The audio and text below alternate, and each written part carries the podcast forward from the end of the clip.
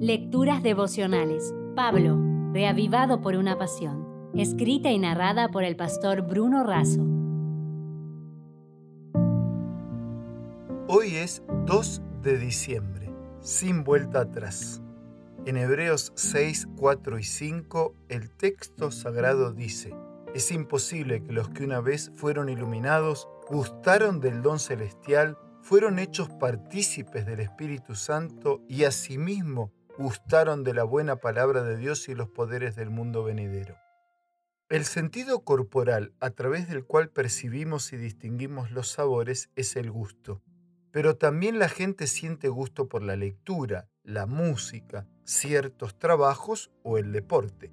Solemos usar como expresión sincera, qué gusto saludarte. Decimos, además, que el gusto puede ser cultivado, Pablo dice que quienes fueron iluminados por la presencia de Dios han gustado de tres alimentos esenciales. Primero, gustaron del don celestial, el Espíritu Santo. El Espíritu y sus dones hacen posible la conversión, la fidelidad y el testimonio misionero. La iglesia crecía por los hechos del Espíritu Santo que transformaban tanto la vida de los evangelizadores como de los evangelizados. Segundo, gustaron de la buena palabra de Dios. Habían escuchado la palabra apostólica, admitieron su bondad, que transforma y llena de esperanza. Fueron testigos de la buena y poderosa palabra del accionar divino. Tercero, gustaron de los poderes del siglo venidero.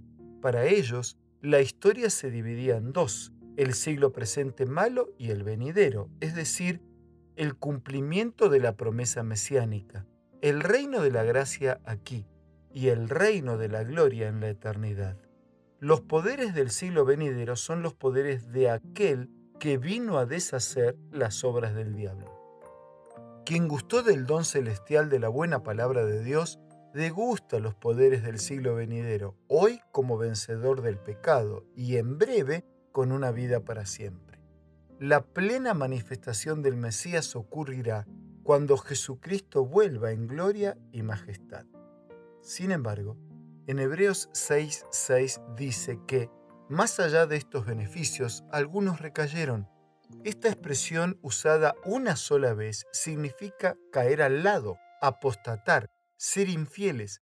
No puede ser que después de haber gustado y experimentado nos volvamos atrás. Para los cristianos de origen hebreo, su volver atrás significaba retorno al judaísmo. La cariñosa amonestación dice que es imposible salvarnos siguiendo nuestro camino y considerando que no pasa por el Calvario. Por lo tanto, esto nos conduce a la muerte. El único camino al cielo pasa por la cruz. No tomemos un camino paralelo, cercano ni opuesto. Quería dejarte un abrazo especial concluyendo la reflexión de hoy con la siguiente declaración. Si ya gustaste, continúa. Si nunca probaste, prueba, porque es lo único que mantiene y perpetuará tu vida. No desestimes el eficiente y suficiente antídoto para el virus del pecado. El enemigo está apurado para destruir. Jesús tiene prisa para salvar. Si desea obtener más materiales como este, ingrese a editorialaces.com.